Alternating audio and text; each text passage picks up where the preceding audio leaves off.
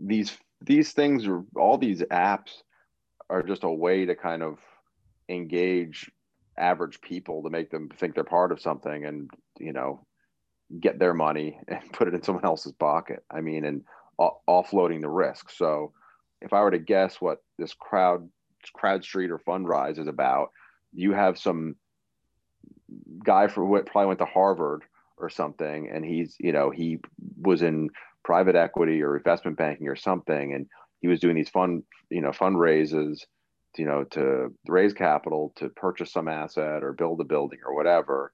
And he's going to high net worth people or you know sovereign wealth funds or whatever. And he said well why don't we just go out to individual people instead?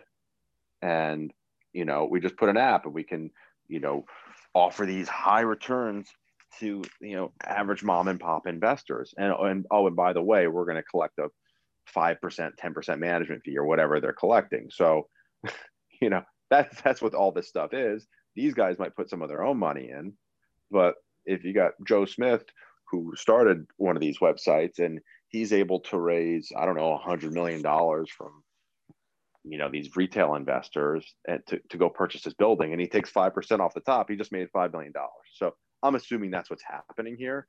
Could people retail investors get a slice of something that goes up? Yeah but it's like are they doing their proper due diligence on these investments? Probably not